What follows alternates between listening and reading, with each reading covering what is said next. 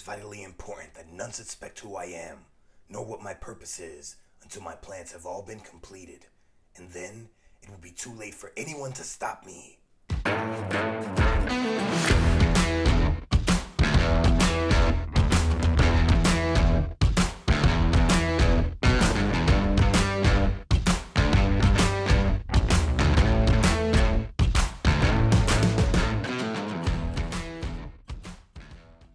Welcome back and welcome to Season 2, Episode 7 of Me and My Friend Pete, another Donuts and Dimes production. The podcast that explores all things The Amazing Spider-Man.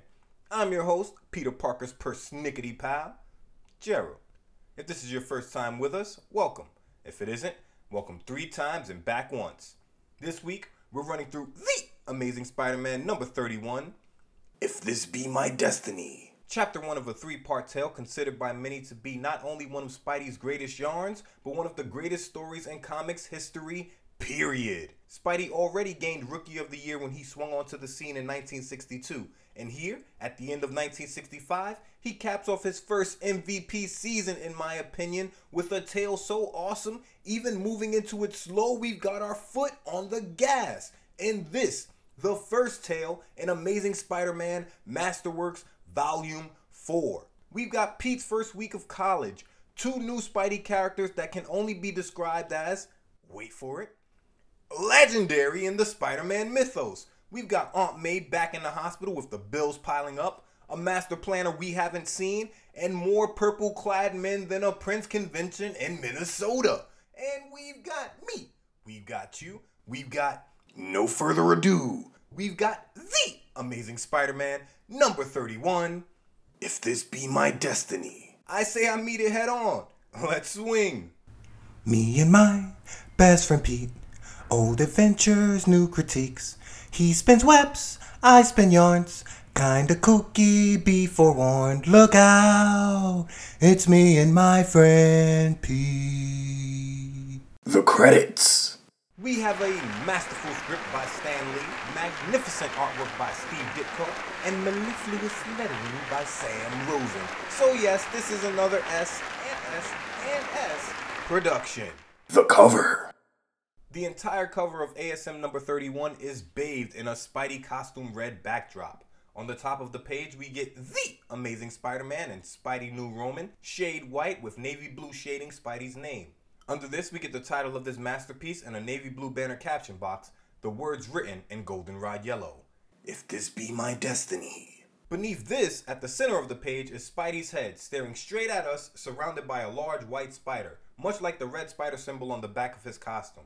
This spider is gigantic. The legs stretch out to the edges of the cover on both sides. Between the legs, we've got scenes of action abounding. Between the first and second leg, stage right, we see one of the goons I assumed were working for the cat last issue in a full body suit, shade dark blue, and on his face, that same creepy mask with the weird mouth that reminds me of a gas mask. The space around his mouth and eyes is outlined in sky blue. This guy's got sky blue gloves to match the outlining on his face, his right fist clenched, and in his left fist, he's holding a futuristic gun aimed and shooting what looks like fire at the webhead's dome. Between the second and third spider's legs, we get a scene of the Golden Liability, suited, booted, and in action. He's got his arms outstretched, high above the city we know and love, both his palms flat against the underside of a green whirly bird. Between the third and fourth spider's legs, we see Spidey Aquatica. He's beneath a body of water, probably the East River, because it's always the East River. Arms wide, swimming fast as fish dart past him near his feet and above his head. Stage left, inside the spider's legs, we've got more action as Spidey, gripping a web line with his right hand, his left fist clenched above his head, swings towards a gang of the blue-clad henchmen who have their backs to us, fists clenched and guns drawn. Between the second and third legs, Spidey's trapped in a fisherman-style net, both his fists clenched, struggling against his cords. And finally, between the third and fourth legs of this action-packed spider, we've got one of the henchmen beneath the same pool of water as Spidey, swimming towards us, bubbles rising from his aqua lung as fish swim around him. All this action on the cover, you know we gotta see what's next. Let's get into it. Page 1 opens to the sign of the spider. But no! Just the goldenrod yellow banner with the words, The Amazing Spider-Man. The Amazing is written in black letters, Spider-Man in a bright green. Beneath this, in a white banner written in large red letters, we get the title of this one. If This Be My Destiny. stage right in a goldenrod circle caption box, we get no lies told. A new era in the life of Spider-Man is about to begin, and you shall live it with him. And finally, we get a scene we can make some sense of. In front of a large metal freighter held together by rivets punched in square panels, above a loading dock painted green, we see Spider-Man, both hands above and behind his head, gripping a cargo net wrapping an oblong-shaped I don't know what attached to a cargo boom. He's got both legs out in front of him, and he's swinging from stage left to right as three goons, the same goons from the cover, but they've traded out their dark and light blue uniforms for purple and lavender, the same costumes they were wearing last issue. There are four on scene here, 1 3/5 of his body on its knees, his face and left arm off panel stage left as he dodges Spidey swinging through. There's another stage left. He's got his body way back on his right foot. He's got his left foot kicked out in front of him. His left hand is thrown up. This man looks like he's just hopped up from a Russian squad dance, but this dance is dangerous because he's got a gun in his hand and he's spraying a mist of green gas at the webhead. But he's not the only one. Stage right, dancing out of the way of Spidey's feet with his back to us, another henchman has a gun raised, spraying that same lime green mist. And directly in front of the large ship, center of the page, the only person without fear of being bowled over by our hero. A fourth henchman stands facing us, his right hand raised. He's spraying green mist from a gun in his hand at the Amazing Spider-Man. My people, if there's smoke in the air, then that means that Pete Parker's in here. Shout out to Mel Cipher. We turn the page. Page 2 opens with a caption box. In the dead of night, a team of strangely garbed men descends upon a plant which produces radioactive atomic devices. And four purple and lavender clad masked men descend a brown rope in single file towards a futuristic looking plant, shaded sky blue.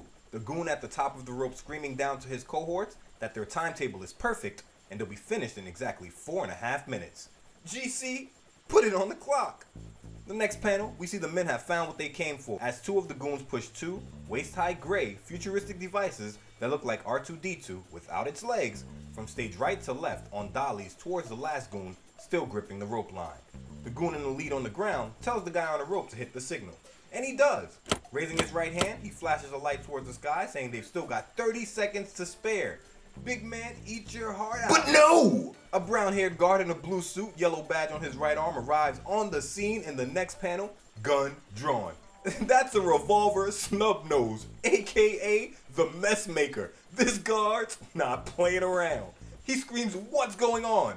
But as the Purple City Goonies race for the chopper, the trailer, that's the last guy, gun drawn, spins and sprays lime green gas into the guard's face, saying this should cure the man's curiosity. Standing beside the whirly bird that's landed but still has its rotor spinning, number 2 says, "All of you, get aboard. Our strategy was 100% effective. 100% effective. Eat your heart out, latex companies." But due to the fact that another nocturnal visitor happens to be in the same area, the percentage is whittled down just a bit. The other nocturnal visitor, the Golden Liability, who, suited and booted, bounces off a narrow, dome-top pillar, both arms wide towards the chopper. And Spidey, in a rare moment of silence, isn't giving the game away with a monologue. He's thinking that whoever these goons are, they couldn't have been up to anything good. So their friendly neighborhood Spider-Man will just tag along. We get a gorgeous panel of the chopper from a 3/4 angle speeding stage right of the panel as Spidey's hands stick to its undercarriage. And this chopper's gotta cost something. It's got golden mirrored tint on the front window, probably to reflect the sun and moonlight, so we know it ain't cheap. And fun fact, astronauts' helmets all come equipped with gold tinted visors for this very same reason, to block the sun. So I'm not just talking out of the side of my mouth. And Spidey knows this thing costs. He thinks, "Any crooks who can afford a getaway vehicle like this must be real operators. It's nice to know I'm swinging in the big time." The Amazing Spider-Man, swinging in the big time. Before flipping into the carriage door of the copter, feet in front of him, kicking it down easily with a loud boom and kaboom. Guess who swung in the room? There are 5 goons inside of this carriage. We get a shot of 3 of them as the one facing us, his head looking over his shoulder, stands with half his body in stage right shouting, "It's Spider-Man!" And you know the king of thwip always comes with quips. "Give the gent a cigar. He just said the magic word." The goon closest to stage left replies that Spidey's bitten off more than he can chew. And we've got action. Page 3 opens with the goons getting right to work. They all advance towards Spidey, the one closest to stage right, shouting for the guy to his right, only an arm from this angle, to give Spidey a shot of the sleeping gas. And he does. The cabin fills with lime green smoke as a third goon, closest to the chopper's broken exit door, leaps onto Spidey's back, shouting for them to hurry because it'd take an army to hold the one-man army from Forest Hills, Queens. And he's right, because as he says this, Spidey leans into a punch, sending a fourth goon, who's just raised his hand to spray gas from his gun, flying towards the opposite end of the cramped space. Spidey thinking, good thing the idiots were shouting out their plans because it gave him time to get a nice, full gulp of air. And in the next panel, shrouded in gas, Spidey reminds us that he can hold his breath longer than most people expect. That's about 4.5 minutes. And proceeds to punch the clock. The goon who runs at him, he's gripping Spidey's waist, legs dangling behind him stage left, as Spidey clubs another goon with a downward left, and with the most effortless toss I've ever seen, sends a third flying with a literal flick of the wrist, while the fourth goon closes in behind our hero, still pumping gas into the room.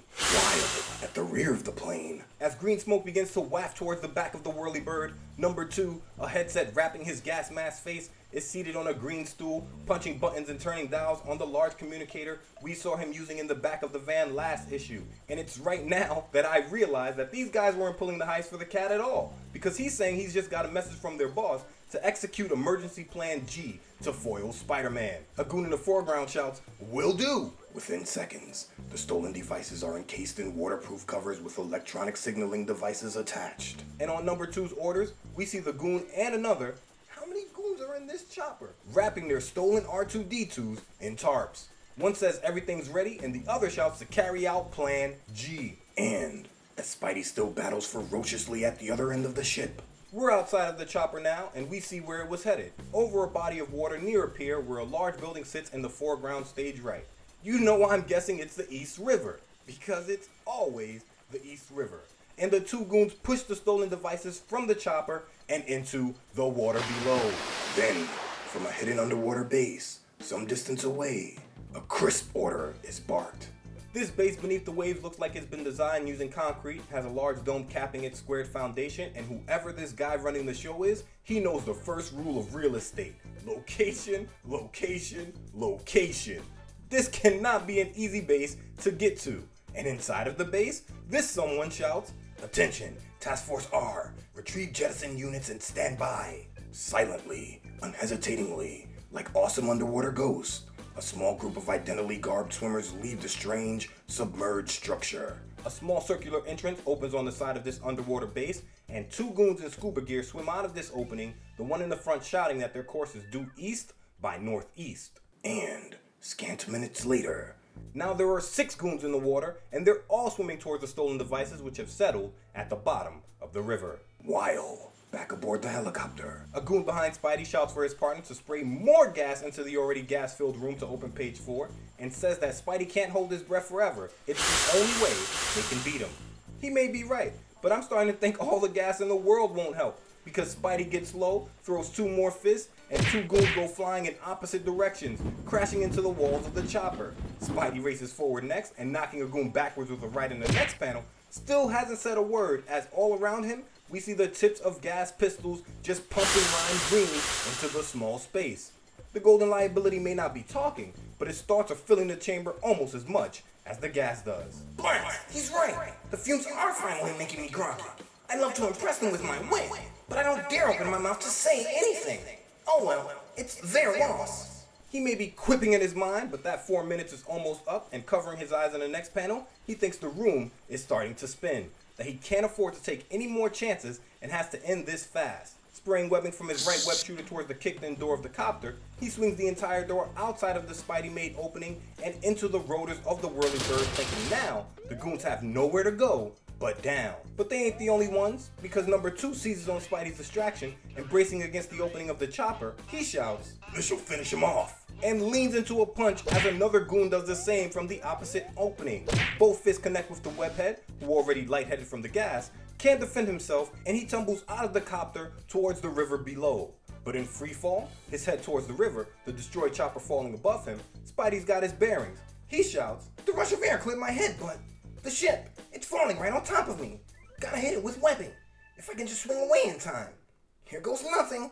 And sprays a web line from each shooter, snagging the front of the falling helicopter. Five opens to a gorgeous panel of Spidey using his momentum and the spring of his webbing to slingshot himself out of the way of the whirlybird as it crashes into the East River, shouting the whole time about how he loves that good old Spidey agility. I mean, it is best ever.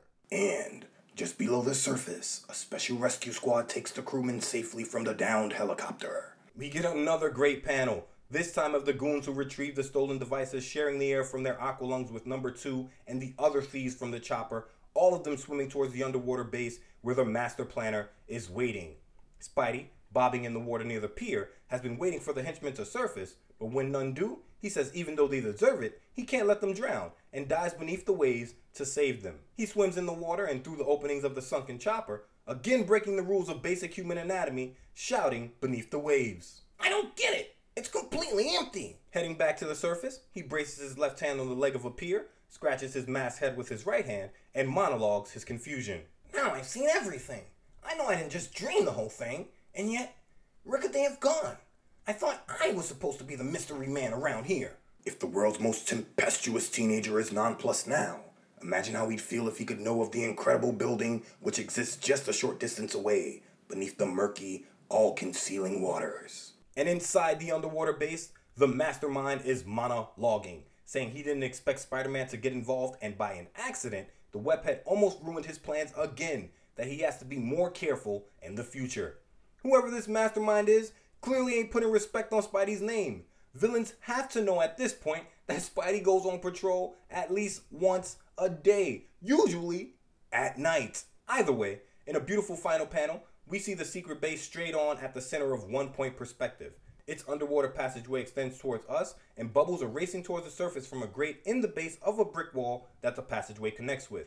Maybe the entrance of the structure, we don't know yet, as the mastermind continues speaking in a large pink dialogue box.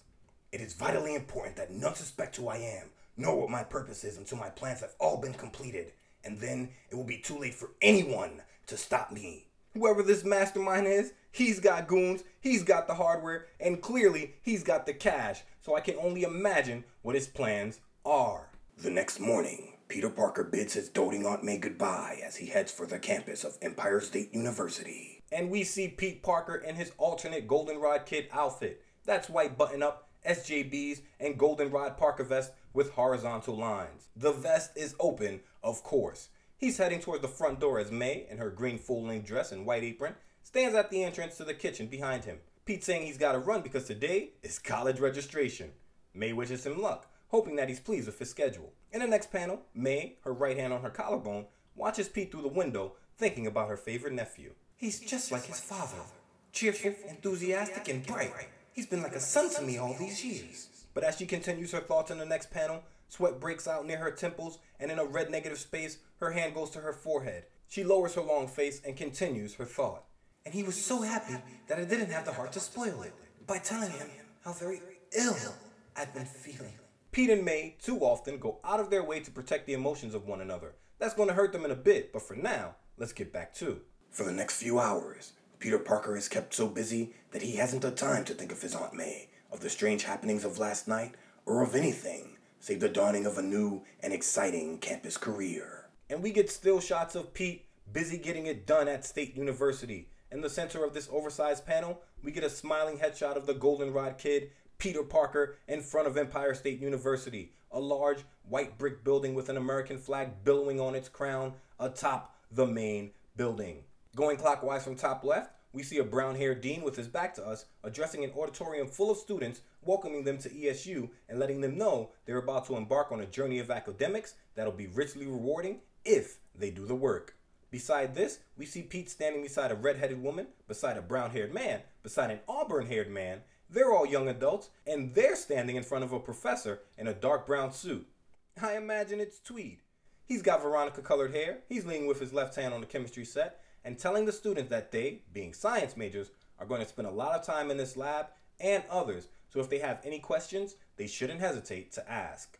Next, we see the Goldenrod Kid sitting at a glass-top table, filling out paperwork with a scowl on his face. And Pete's thoughts are much like mine when I was registering for college. Wow, I've never filled out so many cards and forms in my life.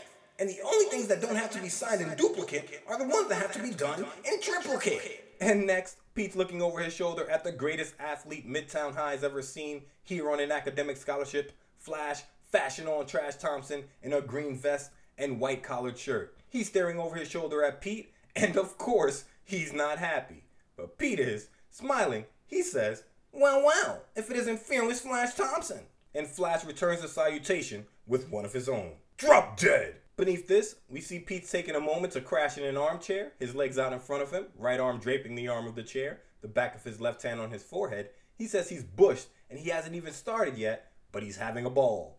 And he's back to work in the next panel at the front of the line for books, where a woman with brown hair and a green dress piles them on him. He's holding no less than 7 thick, bound, scholarly tomes, and she tells Pete, who's frowning like, come on, that he can pick up the rest tomorrow. Pete says it'd be easier to move into the library. He's seated at a desk in the panel to the left of this, bracing his face on his left hand, as a blonde counselor in a red, high-collar shirt asks him if he has any questions about his schedule. Pete replies, millions of them. And finally, to the left of this, we have Pete standing on the back of the line for registration that snakes off towards the dean at the top of the panel, his hands on his hips as he wonders if they have a course and waiting in line. I love that this art seems to go around in a loop, showing how draining a first day of college can be, just endless lines and forms and people talking about how seriously you have to take your life now. I went to college relatively late in life, and it was still an annoyance, so I can only imagine how, despite exciting, tiring it could be for a person in their late teens or early 20s. Making that puzzle of a schedule alone was frustrating as hell. Finally, as Peter prepares for a good night's sleep before the first day of school, May and Pete are in the den to open page 7. She's in her green dress behind Pete, no apron, pointing a finger matter-of-factly at him. He's in a form-fitting goldenrod sweater and SJB, standing in front of a desk lamp, reading a book. I'm sure it's one of his new college textbooks. And May's telling him she's getting up early to make him breakfast for his first day of school. Pete tells her she doesn't need to do that she needs her rest.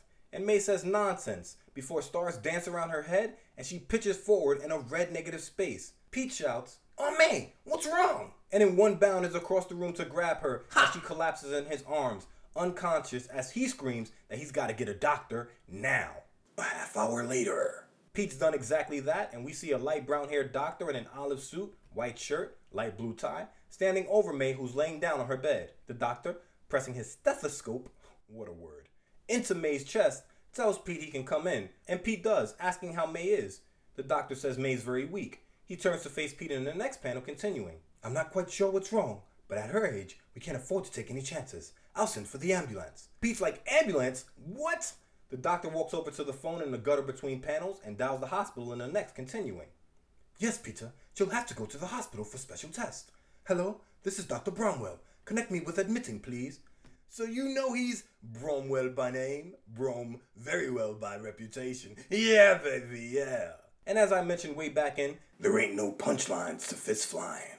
That's ASM number 9, the man called Electro. Going to the hospital was still a relatively new and scary idea around this time, so we know if May has to go, this is serious business. Back to. Then, after a swift ambulance ride, we're in a hospital room where a red-haired nurse in a white nurse's gown is standing in front of a tray of medicine. She's looking over her shoulder at May, who's laying down in a blue hospital gown, holding Peter's hand. And stage left, we have a dark red-haired doctor in his doctor's coat. The nurse says May's doing better, that the medication helped, as May stirs. Of course she calls for Pete, and of course he's already by her side, taking her hand. The doctor tells Pete to go easy, that he doesn't want to tire her out. In the final panel, both men stand over May, the doctor telling her to get some rest, as May says she will, but she's still, as usual, more focused on Pete, saying he's such a poor boy because his first day of school is tomorrow and he should be sleeping, not up with her in the hospital. Pete replies in goldenrod fashion. Don't you worry about me, Aunt May. Just you rest and get your strength back here. I'll be just fine. We turn the page and we're on the Infinity Page. Page 8. Just in time to witness May tell Pete, of course you will, dear. You've always been fine. Best nephew a person could wish for. So decent and truthful. So... She loves this kid. She dozes off and Pete begins his solitary walk home, his head down, hands in pocket beneath a yellow moon partially blocked by cloud cover. Pete's thinking, some fine nephew I've been. I didn't even suspect she was ill. I was so wrapped up in my own affairs that I hardly ever gave her a thought. He makes it home. And finally, as dawn slowly breaks, we find Pete sitting crestfallen in a chair in the den by the phone as the sun rises in red and pink hues, casting him in a pink glow as he stares out the window in this panel. And in the quiet of the house, Pete's thoughts are loud. I couldn't sleep a wink. Couldn't get Aunt May out of my mind. I've taken her for granted all these years. She's been like a mother to me, and I hardly gave her the time of day. Thus, weary from lack of sleep and heartsick with worry about his aunt's illness, the world's most amazing teenager begins his first day of college. Pete's body language is drooping as he makes his way through a crowd of students, all smiling, waving, and introducing themselves to one another. Pete's wearing a goldenrod-colored jacket and a black pinstripe button-up with SJPs, styling even with his head and heart across town in the hospital. While the other kids are all smiles, Pete Parker is thinking what happens if Aunt May isn't okay after this, but tries to push the thought from his mind, thinking she just has to be okay. While a short distance ahead, in Pete's first class, we get one ASM mainstay and two who are sure to go down in the Hall of Fame for the stories they'll be a part of in the future. Flash Thompson is standing stage left in a green suit and black turtleneck. He is styling for a change. With his hands on his hips, his cherry blonde hair in its perfect curls with the S-curl working, and he's talking to a white, wavy-haired redhead guy in a brown suit and red bow tie, who's standing stage left with a shocked look on his face, his left hand gripping two gray textbooks, his right up and open near his ribs. Between the two men, we've got a stunning, almost platinum blonde young lady, also white, with long eyelashes, high cheekbones, thin eyebrows, and full lips. She's wearing a red blouse and matching skirt and is carrying two gray textbooks of her own. The red-haired guy says, "Heard a lot about you, Flash. I'm Harry Osborn, and this little lady is the ex-beauty queen of Standard High, as if you couldn't tell." The platinum blonde chimes in, speaking for herself, channeling the spirit of Madison Avenue.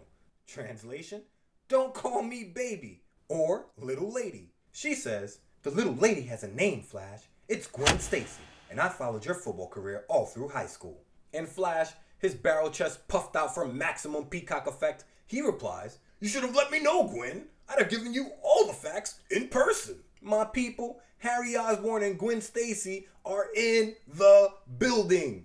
We get a close-up on the gorgeous Gwen Stacy in the next panel as she asks Flash if he thinks he'll be as successful at ESU as he was in high school. Flash, all smiles, confidence, 10 times taller than he is, replies that if a woman like Gwen is watching, he won't need the other 10 players on the team. But then, Pete walks up, head down in the next panel, and Flash reverts to his high school self immediately. Running a hand over his face, he says don't tell him that he and Puny Parker have the same class. But he's gotta know that thanks to cosmic and comic timing, of course they would. Not everybody shares his anger though. Gwen gets a look at the Goldenrod Kid, and she says Pete must be brilliant to have won a science scholarship to ESU. Harry picks up some of the salt Flash has already spilled, tosses it over his shoulder, and says Pete looks like any other frosh to him. Translation, a college freshman. That's what they call them? Froshes? Who knew? Flash, despite hating Pete, still knows the rules of etiquette and tells Gwen and Harry he ought to introduce Pete so they can see that guy's a square for themselves. Like, don't take my word for it, you be the judge. He calls Pete over, but Pete, lost in thought, doesn't hear him. A fact Gwen points out. On 9, Flash is in a state of shock watching Pete walk past them. How about that? He ignored us. He ignored us. While Pete, unaware 3 people are watching him, is still thinking about May in the hospital and how the doctor said he couldn't call before morning. Harry's got a pig-like nose as the camera pulls in tight on him as he says, "Some friend you got there, Flash." Flash calls Pete a creep and says that kid is no friend of his. Gwen must have applied some lipstick while we were turning the page because now she's sporting some to match her dress and says Pete seemed nice enough and maybe he didn't hear them. Gwen Stacy giving our guy the benefit of the doubt. And as the first class begins, class has started and Pete's front row center as usual with Flash behind him and Gwen a seat behind him and stage right. Gwen's watching Pete and she's thinking, he's not as husky as Flash, but he's brighter and very attractive. Yeah, Pete, looking good, Goldenrod.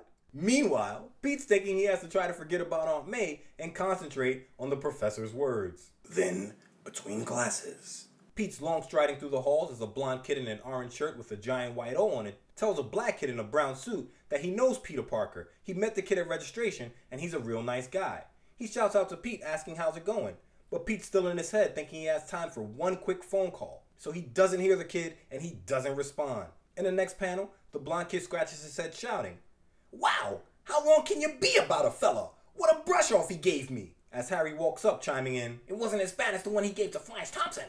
And Flash went on through high school with him." Another redhead sidles up beside the kid in the brown suit, adding that Pete's scholarship must have gone to his head. While, unaware of the stir he's causing, Peter excitedly calls the hospital. We get another gorgeous panel. They are just coming in now. Of Pete in a payphone booth, gripping the phone with his right hand, his left on the call box, and he's in conversation with the doctor. Still no change? Nothing more you can tell me? Okay.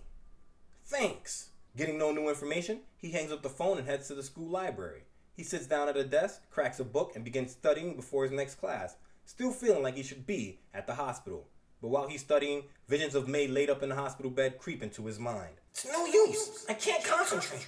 All I can think of is poor Aunt May, so terribly ill.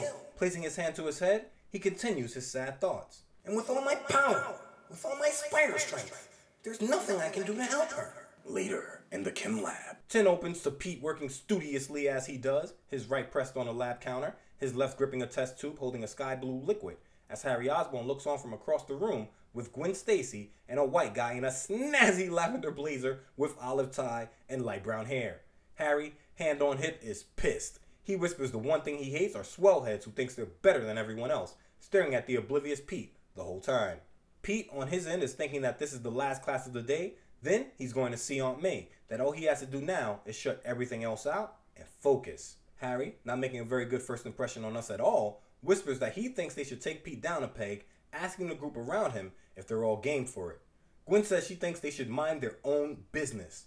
A random guy tells her not to be a pill because Parker's been asking for it. Harry says don't worry, that what he's going to do is just for laughs. Gwen whispers back that she sees why he and Flash Thompson became fast friends. Translation? They're both jerks. But that's not the interpretation Harry has. Grabbing a glass bottle of lime green chemicals, he pulls a stopper off saying both he and Flash hate squares, and there's nothing wrong with that. He tells Gwen to go and distract Parker, and we get a great close-up of the beauty Gwen's face and three-quarter profile staring over her shoulder at Pete as she smiles and thinks she can't help but feel attracted to him. But she still plays her part. Thinking she can't back out now, she walks up behind Pete and calls his name. But Pete, now gripping a round-bottom flask, is in his zone with the work. And thoughts still on May, he's thinking he should get May a doctor who's a specialist. Gwen, not used to being ignored, I'm sure, shouts at the goldenrod kid. Pete! Pete! Don't you hear me? And he can't. Harry, creeping up, whispers that Pete's in his own world and that Gwen doesn't even have to distract him as Gwen keeps shouting. Peter Parker! I asked if I could borrow your pen! Pete, not bothering to take his eyes off the experiment he's conducting like any good scientist, finally does hear her. Still not bothering to turn around, he pulls a pen from who knows where and hands it over his shoulder towards Gwen, who is thunderstruck.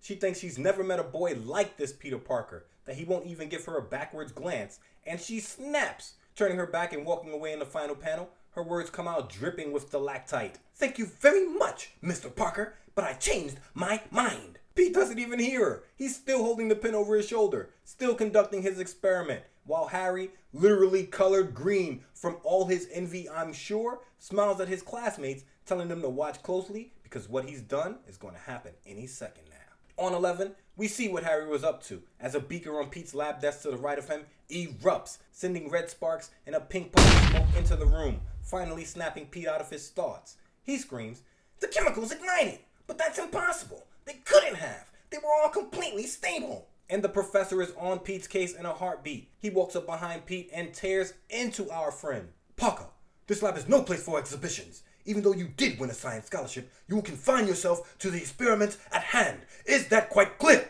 Pete scratches his head confused, saying yes, sir, and apologizing, wondering the whole time how it happened. Harry and the gang are yucking it up in the next panel. Harry says that this moment will take the swellhead down a peg, but Gwen's upset. She says the prank was only supposed to be a joke, not get anyone in trouble. And the Johnny Carson kid must have got it accepted to ESU too, because he's here now in an olive sweater, telling Gwen not to lose any sleep over it, that this couldn't have happened to a nicer guy. Watching all of this in the background frowning is a black guy in a green sweater, and I imagine he's thinking that Kid Parker didn't do anything except his work, and these lame brains just got him in trouble. I wonder if he'll tell Pete later. Either way, Harry doesn't care, but to appease Gwen, he says he'll ask Pete if he wants to join their crew for a Coke after class. And Gwen says absolutely, that it's the least we can do after getting the kid in trouble with Professor Warren. So if you recall, Pete's high school science teacher was Mr. Warren, and his college professor is also a Warren. According to the great comics writer Jerry Conway, these men are the same person, So Pete's high school teacher is now his college professor. Everyone's moving up in the world. Back to, if Warren's ribbing wasn't bad enough, Pete's beating himself up in his head. I've never made a bonehead mistake like that in an experiment before. I must have been daydreaming. Daydreaming my foot. I just can't get poor old me out of my mind. That's all. Science class ends and Pete's wasting no time getting out of there. Grabbing his goldenrod jacket, he races towards the door as Harry, Gwen, and a blonde kid look on.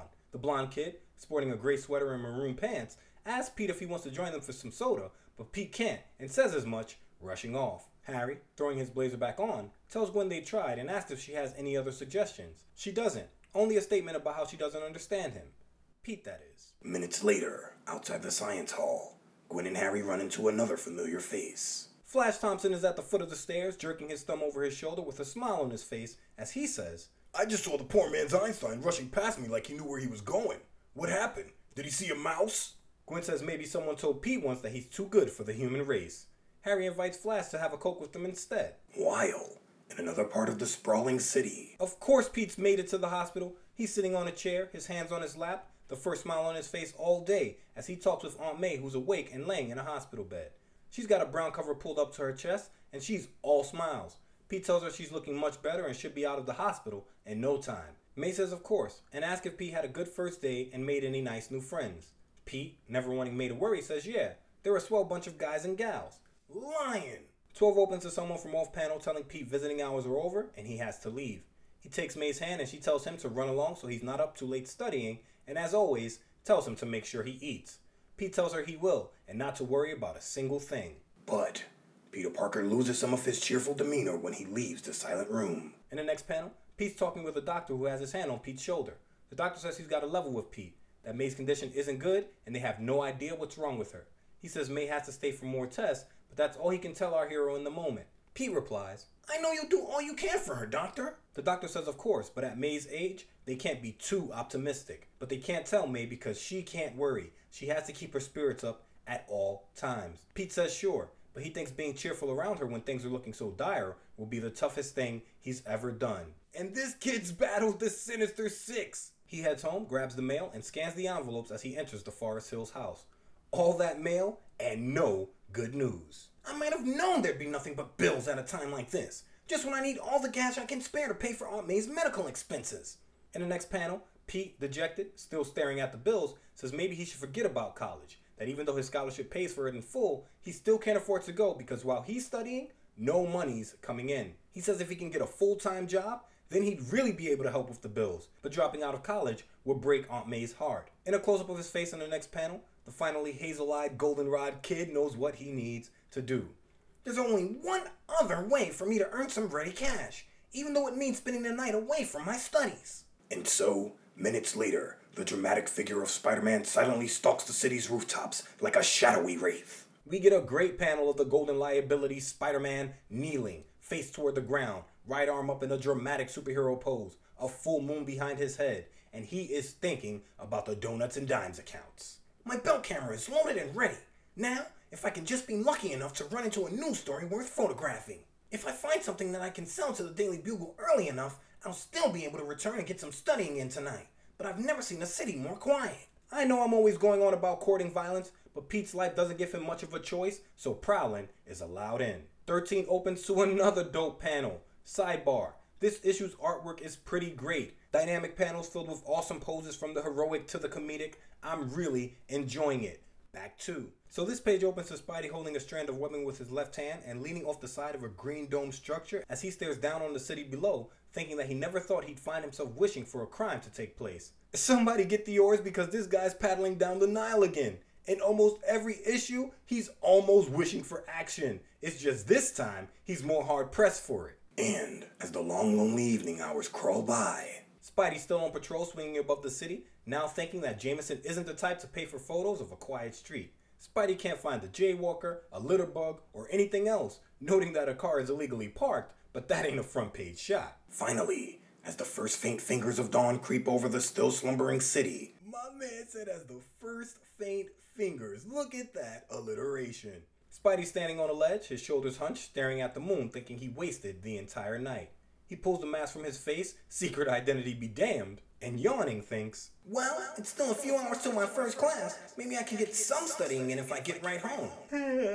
No matter how strong a fella may be, a night without sleep can sure make him bushed. And he's right. I know the feeling, Pete. Sleep is a luxury for the comfortable, and seldom a position we find ourselves in. And a few short hours later, we find Pete literally face down in this, our panel of the week. Like, nose pressed against his desk face down, his arms sprawled over papers and folders in front of his bedroom window as the sun creeps over the forest hills trees. But Pete's not knocked out. This is only a momentary respite. Can't concentrate on what I'm reading anymore. If I could only shut my eyes for a few minutes. But it's time for class now.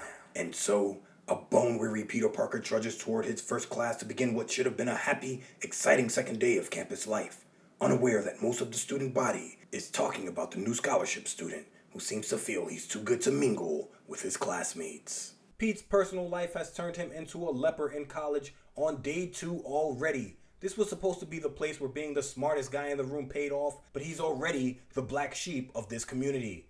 He walks past crowds of students in a long horizontal and an open black vest, white button-up, and SJBs with his head down, as students don't bother whispering their thoughts on him. That's him, Mr. Swellhead of 1965. Wonder what makes him think he's so special. While Pete thinks he hopes he can stay awake through his classes. The new college-in crowd, that's Gwen, Harry, and Flash, watch him from stage left of the panel. Gwen saying she doesn't think Pete's that bad deep down.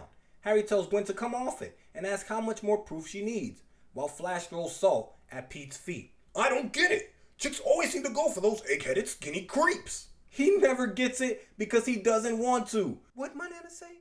You see what you want to see. Page 14 opens to a caption box. But now, let's change our scene briefly as we pay a visit to that demon newspaperman, Jay Jonah Jameson, publisher of the famous Daily Bugle. We're at 39th Street, 2nd Avenue, Midtown.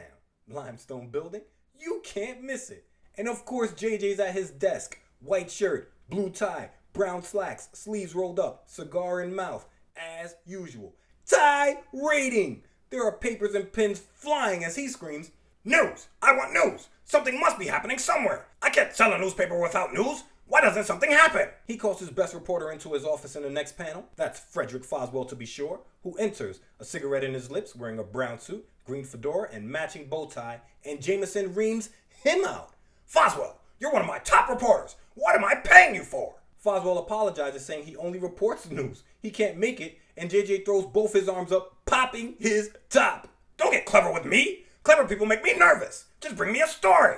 Clever people make him nervous, he said. He goes on to ask Foswell about the theft of all that scientific equipment that's been going on since last issue and says there should be a story there before ordering Foswell to go find it. Foswell says he's on his way, thinking to himself it's time for Patch the Stoolie to hit the scene again. But JJ's not done. He walks out of his office next and takes a shot at our friend Pete, screaming at Betty, the damsel, never in distress in the fire green dress, her bob, flawless as usual. Miss Brant! What about that weak-kneed boyfriend of yours? Why hasn't he brought me any news photos lately? Betty says she hasn't seen Pete in a while either, that the Goldenrod kid must be busy with his studies since college started. JJ, his face in profile in the next panel, tells Betty to call the demon photographer and remind him about JJ, the kindly news publisher who's done so much for the kid in the past. And this is true, but JJ's also the guy who flat out refused to give Pete an advance when May was in the hospital the first time, way back in ASM number 9. The man called Electro. That's, there ain't no punchlines to fist flying. Here on Me and My Friend Pete, back to. Betty looks over her shoulder at Jameson and says she'll do that for him, thinking he's an old hypocrite. Personal feelings aside, Betty's the best girl Friday in the business, and the next panel, we find her at her desk calling Pete's home. She thinks it's strange that there isn't an answer because May is usually home around this time. Ned walks up in an olive green suit and red tie, his blonde hair combed back as usual. Betty says hello. Ned gets right to business saying he wants to talk to her. He asks if she has an answer for him yet in the next panel, smiling despite Betty's somber look on her face. He's of course talking about the question he popped last issue when he asked Betty to marry him. That's ASM number 30, The Claws of the Cat, or Star-Crossed, Everybody Feels the Wind Blow. Here on Me and My Friend Pete, back to. Betty places her right hand over her left and leans forward saying she hasn't been able to make up her mind and she has to be fair to Peter, that she has to speak to him first. So Betty still hasn't given Ned an answer. All that steady, average Joe appeal Betty loves and still can't get the yes? How sad. But Ned's not. Still smiling, he says he understands. As Betty stands, he He says he wants her to know that he still hasn't changed his mind. He still feels the same way and that he'll keep asking until she says yes. Betty promises to give Ned an answer as soon as she learns something. In the final panel, as we get a close three-quarter profile of the blue-eyed Betty Brant, Ned lowers his head saying, "Learn something? You sound very mysterious, Betty." As Betty thinks, I know Peter is keeping some secret from me. I just must find out what it is. So Betty's on the hunt for Pete's secret and can't say yes to Ned until she knows what that is. Betty, too spicy for the Pepper Brant. And what of the man called Patch? We find him frequenting the usual underworld haunts where his is a familiar face. Patch is at the 3rd Street bar surrounded by men of a certain scowling persuasion, thinking things are too quiet, that it gives him that good old calm before the storm feeling. But then, the alert informer catches a snatch of conversation that gives him pause. A man in a brown fedora with orange pinstripes and a lavender blazer is talking to another in an SJBC captain's hat, matching sweater, and gray overcoat as Patch looks on. Brown fedora has his hand on the sea captain's shoulder as the captain tells him that they're loading nuclear devices onto his ship at Pier 6 tonight before asking the guy what's it to him. Brown fedora says he was just curious. And I gotta say, nuclear security is pretty loose in the 616. Nobody should be telling anyone when they're loading nuclear anythings. We can say the captain's drunk, but I thought sailors could hold their rum. Either way, Patch is smoking a cigarette and mobbed up as he is, knows exactly what's happening right now. That character talking to the seaman is Foxy Briggs. He's only curious about one thing, robbery. This may be the lead I've been looking for. Thus, when Foxy Briggs leaves the waterfront saloon, a shabby-looking man with an eye patch follows after him. Patch follows Briggs down a crowded street doing his best not to lose the man, but having to keep his distance so he's not spotted, fails in his attempt. He's lost Briggs in the next panel, cursing himself for being so cautious. Patch thinks he can't tell the police because he doesn't have any evidence and doesn't want to risk the solid relationship as a stoolie he's built by giving them a bad lead. But we leave Patch here for a moment. Honest to gosh, we didn't forget about Spider-Man. You'll see him real soon, we promise. But first, let's return to Empire State U just once more. We're back in the science lab as Pete lights a round bottom flask above a Bunsen burner in the background. In the foreground, Gwen Stacy's stalking him, thinking that this guy's the only one who's never given her a tumble. She thinks that this is a challenge no girl can resist, and seeing Pete leaving, thinks this is her chance to get to know him better. While Pete, gray book in left hand, goldenrod jacket in his right, is thinking those same old thoughts. If I get to the hospital earlier, I'll be able to visit longer with Aunt May. In the final panel, Gwen makes her move. Hello there, Peter. I'm glad I bumped into you. Do you have a minute? Pete, not even bothering to chance a glance at her, replies, I'm awfully sorry. You'll have to excuse me. I'm in a real big hurry. Can't stop now. And keeps it pushing. My man's channeling the White Rabbit. Translation? No time to say hello, goodbye. I'm late. On 16, hands on her hips, right eyebrow arched, Gwen makes a solemn oath. Why the unmitigated nerve of him? Nobody gives Gwen Stacy the brush off that way. You, young man, are going to regret that. I promise. Has Pete just made another enemy? Time will tell. And at the hospital once again. Pete's standing over May's bedside once more. He's smiling, but she's not. She asks if he's getting enough rest because he looks rather tired. Pete says, worry about yourself, Aunt May. I'm fine. And May says she's fine. Again, both of them lying. In the next panel, Pete's in profile speaking with a doctor who tells him that the tests still aren't complete, but they're narrowing things down. Pete says he's almost afraid to hear the final verdict before leaving the hospital. Thus, once again, just as we promised, the amazing figure of Spider-Man swings over the city, grimmer, more serious, more concerned than ever before. Spidey's back on a web line zipping above the city, thinking he can't afford to fail at getting pictures because his cash is almost gone. He sees a light flashing on the street below and thinks it could be a trap, but he can't afford not to check it out. He descends upside down, gripping a web line between his legs in the next panel, wondering who the man in the green suit and brown pork pie hat is. We know it's Patch, but Spidey has never met him. Pat says that this is lucky because he needs the webhead's help, and Spidey, confusing the stoolie for a beggar, says, Sorry, mister, I'm flat broke myself. Pat says, relax, this isn't a touch, which I assume is slang for begging in the 1960s, before telling Spidey there's going to be a robbery at Pier 6 tonight. He says he doesn't have any evidence to tell the police about it yet, but Spidey could check it out. As Spidey ascends his web line, right side up in the final panel, Pat says if he's right about the tip-off, he wants Spidey to give him some credit. Spidey replies, Sure. I remember you in my will. And I'm feeling like Spidey doesn't have a lot of respect for this guy right off the bat, because Spidey helps because he can, and this guy's helping for credit. Still, he thinks he should check it out because he has nothing to lose. And at Pier 6... To open 17, we see 4 of the Purple City Goon Squad and Aqualungs rising from the river near the pier towards a large freighter in the dead of night. Number 2, nice to meet you, Number 2, hanging back as he often does, tells them to move in fast and silent and to use their suction cups to scale the ship. In the next panel, they begin climbing the ship, one goon thinking the Master Planner never slips up, another shouting, "Take your positions," and Number 2 shouting for them to attack, as ordered by the Master Planner. 2 goons hop over the railing and onto the deck of the ship, pulling their gas guns and spraying the deckhands there, dropping them instantly, while Number 2 and 2 other goons climb the pier and surround 3 ship hands on both sides, dropping them with the lime green gas as well. Number 2 shouts that the Master Planner was right about the skeleton crew. The goon behind him says they'll be gone with their haul before anyone even knows they're here. But that's not going to happen, because in the next panel, Spidey, suited and booted, is web-swinging onto the scene above their heads, screaming, "Not if I can help it, gents!" Thinking that his tipster was right, and he's glad to have listened. The goon's on the ground, standing next to a dome-shaped who-knows-what, wrapped in cargo net and attached to a cargo boom, look up, shouted Spider-Man, and of course, we got action. 2 of the men unload a new concentrated gas, the exact same lime green color. I guess they just put more lime green in it, who knows. At Spidey, calling him an interloper, saying they'll stop him this time as our hero falls from the sky towards them. Spidey tells him not to bet on it, thinking that he's prepared for them now. He lands onto the dome-shaped who-knows-what as a goon shouts, "The gas didn't work! Something's wrong! Ugh!" Right before Spidey bounces off of the dome and sends the man flying with a left no-look punch, his body covered in gas, shouting, "You can say that again, playmate, and it'll be a lot wronger before I'm done with you." Number 2, taking cover behind the dome, pops up spraying more gas at our hero, thinking that Spidey was the one thing the Master Planner didn't plan for, and they've got to stop him somehow. Despite the Master Planner's seeming genius, he's coming off kind of arrogant. Didn't the man say he would plan for Spidey going forward? So why are the goons still surprised that Spidey's shown up? Not much of a Master Planner right now, is he? Meanwhile, high above the fighting teenager, 18 opens from the vantage point of the cargo boom's operating room aboard the ship as a henchman fiddles with the controls, thinking, "Now that I've gained control of the cargo boom, I'll use it to finish off Spider-Man." He's literally going to lower the boom. While on the ground, Spidey does the exact same thing, dropping another villain with a left cross. But the masked criminal had reckoned without our hero's amazing spider sense. And the caption box tells no lies. The goon swings the dome towards Spidey in the next panel, who, in shades of the page 1 action shot, leaps backwards towards the strange cargo and grabs it with both hands, thinking he's just going to leap aboard for the ride.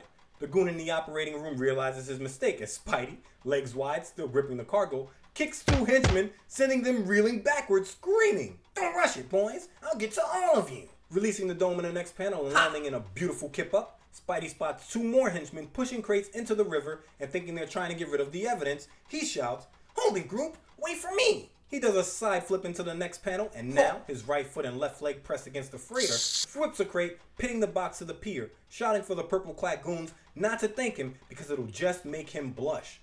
In another beautiful panel, Spidey's upside down, in the air, his right hand bracing on the crate he's pinned, so he must have covered 5 feet in the gutter between panels, and agility on best ever, pins the second crate to the floor with his webbing. Of course, a henchman pulls a gun shouting they've got to stop the webhead once and for all. Spidey, quipping, replies that this is a fine way to talk about the friendliest crime fighter in town.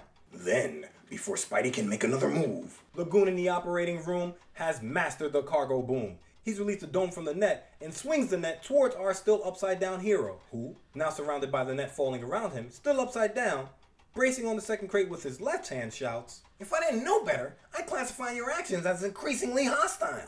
19 opens to the now captured Spider-Man's body in the cargo net as the boom swings him over open water. But Spidey's fearless and still refuses to shut up, saying these boys have got to know how much he loves frolicking in the surf. But Spidey can't take a swim just yet. Gripping the cargo net easily in a goldenrod background, he says he still has things to attend to. And falling, sprays a line of webbing at the boom, swinging free of the net as a henchman gives the play-by-play, amazed. Spidey replies, "One thing I'll say for you boys, you're observant." Rocketing forward on his web line, he thinks he's gotta get to work. Pete Parker's work, actually, because he needs pictures of these bozos before they escape. But for all his speed, Spidey's not quick enough to make his move, because no sooner than he thinks it, all the henchmen dive into the water, escaping his arachno-justice. And Spidey doesn't follow. I don't know why he doesn't follow. Swinging back towards shore in a dock warehouse in the next panel, he thinks, With all those gizmos they're wearing, they'd have the advantage if I go after them in the water. Before spotting a squad car in the distance and the Stooley's Patch standing beside it. In the next panel, we've got the red-haired rookie cop, Bowtie Charlie, on the scene with guns drawn as he checks out one of the dock workers who's now regaining consciousness as Patch stands with his back to them both. Charlie says Patch was right. Patch scans the area for Spidey, but says he sees no sign of the King of Swing now. But Spidey isn't gone. He's watching Patch and the officer from the roof of a nearby warehouse, wondering who the man is, what he's got to do with all this, and lamenting the fact that all he got out of this night was a lot of arachnocardio.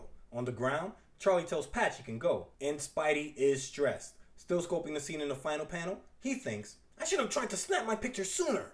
JJJ isn't about to pay me anything for some shots of a dumpy dock with a few policemen standing around. Rats! This just isn't my week. On 20, we see how Spidey was able to keep talking his smack while fighting this time. He lifts his mask, and covering his nose and mouth is a white oval-shaped device with horizontal lines running along the middle, as he thinks, the only good thing that happened is that I stopped them from stealing whatever they were after, and the device I rigged up to outwit their gas guns really worked. Spidey, no rest for the weary. Up all night studying, worried about Aunt May, he still has time to create, as he calls it, my dry chemical filter. He thinks it succeeded in allowing him to breathe during the fight and thinks he's glad that he chose to be a science major because he doesn't know what he'd do without it. Sprinting up the roof with the moon dancing in the background in the next panel, he thinks he doesn't have any time to pat himself on the back because he still may have some time to get to more news photos, hoping he remembers to snap them next time. Meanwhile, in a fantastic edifice whose presence under the river is still unsuspected by any save the Master Planner's men. We're outside of the mysterious underwater hideout as the Master Planner tirades inside. Spider-Man's interference has caused me to lose precious time. I could have used that ship's cargo for my research on radiation effects. We finally get a look inside the base, all smooth angles and curves in red, pink, brown, and orange. There are futuristic orbs of electricity dancing between them, but we still can't see the Master Planner as he continues his monologue. If my ray continues to function well, and I can unlock the hidden secrets of atomic radiation, I'll be able to rule the world in time. The camera zooms out of the hideout next, and the Master Planner continues. But I shall tolerate no further meddling by Spider-Man. Even he has not the power to stop me, though he and I have met before. If he crosses my path again, our next encounter will be his last. So we don't know much about the Master Planner, but we know two things. He loves to hear himself talk, and he's tussled with the Zingaroo Shuffler before. We'll have to wait for more on the Master Planner, however, because now the story shifts to a laboratory where two doctors are up, burning the midnight oil. They're both in white short-sleeve lab gear. One's a redhead with a receding hairline. The other's a bit older with a black comb-over. And Red is asking Comb-over if he's sure. He says there may have been a mistake. Comb-over says, nah, that's just wishful thinking. Red's not taking any chances. He says before they tell the woman the news, they have to run the test one more time. Comb-over, holding a vial and staring at it with sadness in his eyes, says, very well, but the results are sure to be the same. All the evidence points to the same inescapable conclusion. And in the final panel, as Spidey web swings above the city in search of photographs we know he won't get, the doctor finishes his thought. The poor woman can't last much longer. It sounds like whoever this woman is, she's on borrowed time. The issue ends with a caption box. Next issue, we shall learn the fate of Peter Parker's Aunt May, as well as the identity of the Master Planner. Because you're our kind of reader, we offer this admonishment. You must not miss it. Enough said. And we're out. This issue had great art all throughout, and I think it did a great job of juggling the many different plot threads it unfolded. The Master Planner and company were successful on 1 out of 2 heists for nuclear materials, so I can only imagine what they're getting into. Aunt May is getting worse, and her declining state has turned Pete into a pariah at Empire State University. And we've got 2 new characters who, I can absolutely promise, will affect Peter's life for years to come. Great action, great art. Great pacing. You can hardly ask for more, but I'm going to because I know what comes next. That's the main episode this week. And that's true. That's the main episode, but there is more Me and My Friend Pete available for your listening pleasure right now. If you support this show on patreon.com/HSPP, patrons get a bonus show every time we drop a new episode where I run through comic books from all over the multiverse of comics, past and present, from Marvel to DC to all points in between. This week, we're running through Brilliant, Volume 1, Number 3 from Icon Comics. Question: what happens when you break the cardinal rule of science and experiment on yourself? Well, if you're young and brilliant, a whole lot of superpowers, a whole lot of money, and luckily for us, a whole lot of action. If we've got comics, we've got history, and I'll be your guide through it all. Join us. Next episode on Me and My Friend Pete, we've got the return of Dr. Curtis Kildare Connors. We find out who the Master Planner is. Pete confronts Ned Leeds, and Spider-Man tears the city apart on a personal quest to save his dear Aunt May. It's a Golden Liability issue setting up one of Spidey's greatest moments, if I do say so myself, and I always say so myself. Miss it if you wanna. I dare you. This podcast is completely listener supported, and your support keeps this crazy train on the tracks. I'm truly grateful you keep coming back, and more grateful you allow me to be the conductor. Thank you so much for listening, and as always, a special thanks to the home team, Parker's Dirty Dozen. Sign up now, vote on bonus episodes, make it a Baker's. If you sign up before ASM number 50, you'll receive a special thank you lapel pin for being a patron during season 2. Let's keep these good times rolling. You won't regret it. You got questions? Send them to meandmyfriendpete@gmail.com and I'll go digging for the answers. Follow us on Instagram at MNMFP_podcast. The panel of the week can be found at patreon.com/HSPP. All that said, that's all that said. Please like, please comment, please share, please take care, please think of the world and be true to yourself. And remember, with great power, you know the rest. Make sure you're being responsible. I'm out of here.